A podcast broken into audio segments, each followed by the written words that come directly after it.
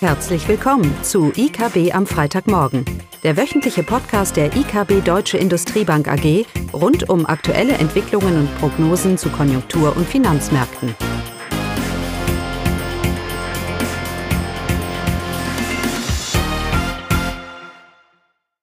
Willkommen zu I K B am Freitagmorgen, heute mit Caroline und mir, Eugenie.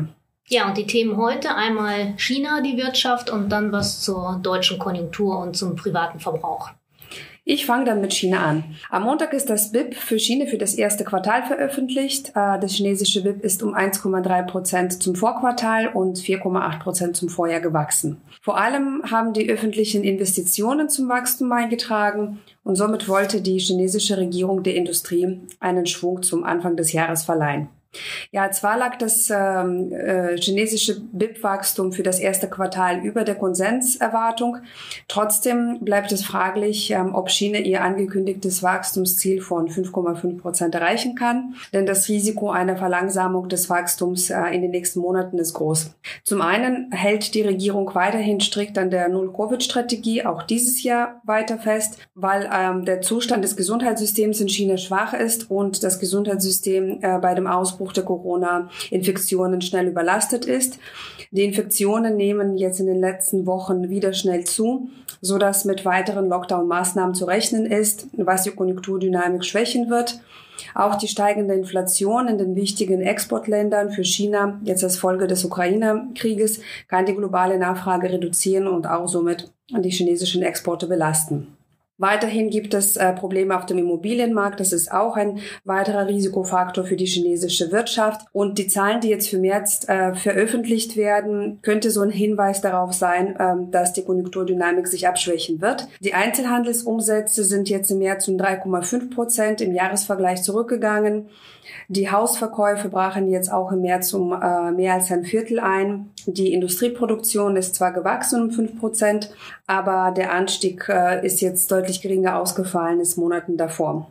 Ja, der Ab- Aufschwung in China wird sich dann zwar weiter fortsetzen, aber äh, das Tempo wird sich jetzt verlangsamen und es ist auch zu erwarten, dass ähm, weitere staatliche Konjunkturhilfen nötig sind, um die Schäden der Corona-Einschränkungen abzufedern und äh, ja, um das Wachstumsziel erreichen zu können. So viel zu China und jetzt schauen wir zu uns nach Deutschland. Genau.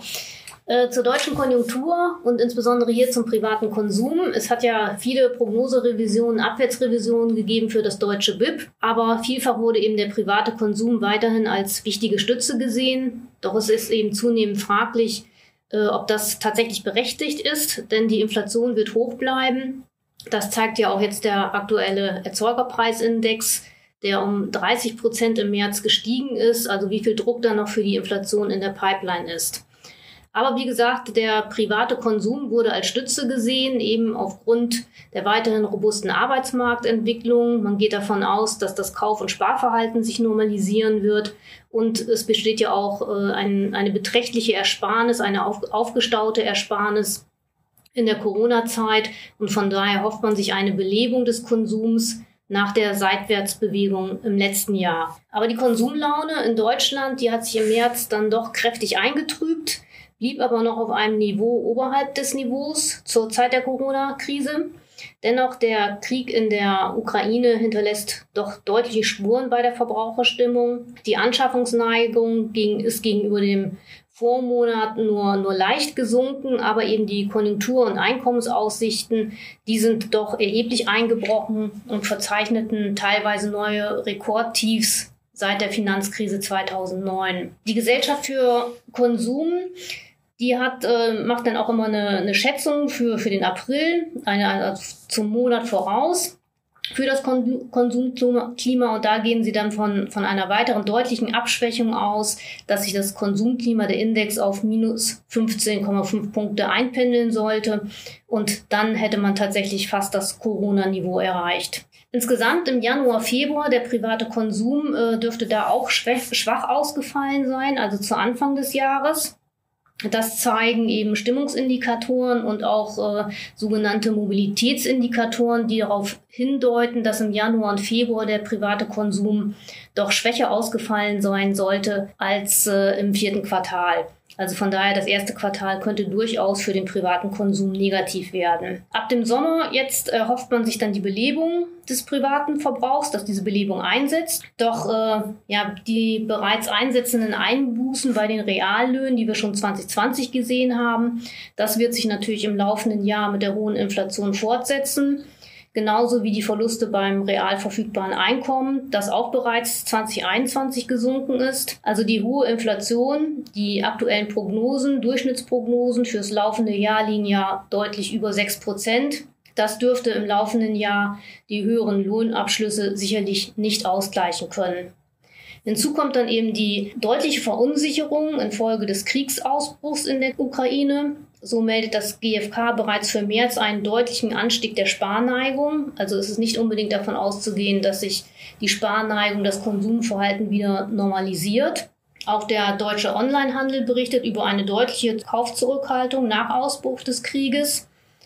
Der Onlinehandel ist äh, noch vor dem Krieg, ist, hat er immer durchschnittlich um elf Komma fünf Prozent zugelegt und nach dem Kriegsausbruch waren es nur noch rund zwei Prozent. Also die Verbraucher sind doch durch den Krieg zunehmend verunsichert. Risikofaktoren durch den Krieg stellen eben die positiven Impulse, die man sich erhofft hat, aus den Lockerungen, die werden klar in den Schatten gestellt. Sollten aufgrund der Verunsicherung das aufgestaute Sparvolumen zurückgehalten werden und sich die Sparquote also nicht normalisieren, dann sind vom privaten Verbrauch im laufenden Jahr keine Impulse für die deutsche Wirtschaft zu erwarten. Zudem ist nicht davon auszugehen, dass sich die Konsumlaune schnell erholt, auch wenn es zu einem schnellen Ende des Krieges kommen würde und damit einige Unsicherheiten sicherlich genommen sind. Dann werden die Kaufkraftverluste doch erst einmal bestehen bleiben, weil eben der grundlegende Preisauftrieb, die hohe Inflation, die wird anhalten. Damit der private Verbrauch in der zweiten Jahreshälfte zur Stütze der deutschen Konjunktur wird, müsste sich also das Konsumklima in den nächsten Monaten nachhaltig erholen. Damit sich das Konsum- und Sparverhalten tatsächlich normalisiert, ist aber nur möglich, wenn es zu einer schnellen Deeskalation in der Ukraine kommt, also zu einem friedlichen Ende des Krieges kommt. Und auch dann würde die Konsumlaune sicherlich aufgrund der realen Einkommensverluste gedämpft ausfallen.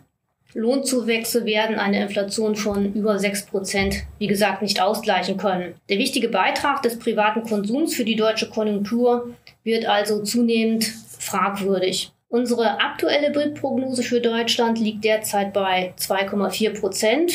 Das ist sicherlich eine Punktprognose und haben wir schon öfters gesagt, wie fragwürdig und zweifelhaft das ist. Und ganz klar, das Prognoserisiko ist klar abwärts gerichtet. Ja, damit hätten wir es. Schönes Wochenende. Schönes Wochenende. Tschüss. Das war das wöchentliche I K B am Freitagmorgen. Sie wollen immer über neue Ausgaben informiert bleiben? Dann direkt den Podcast abonnieren. Oder besuchen Sie uns unter w w w punkt i k b bindestrich blog punkt de slash podcast.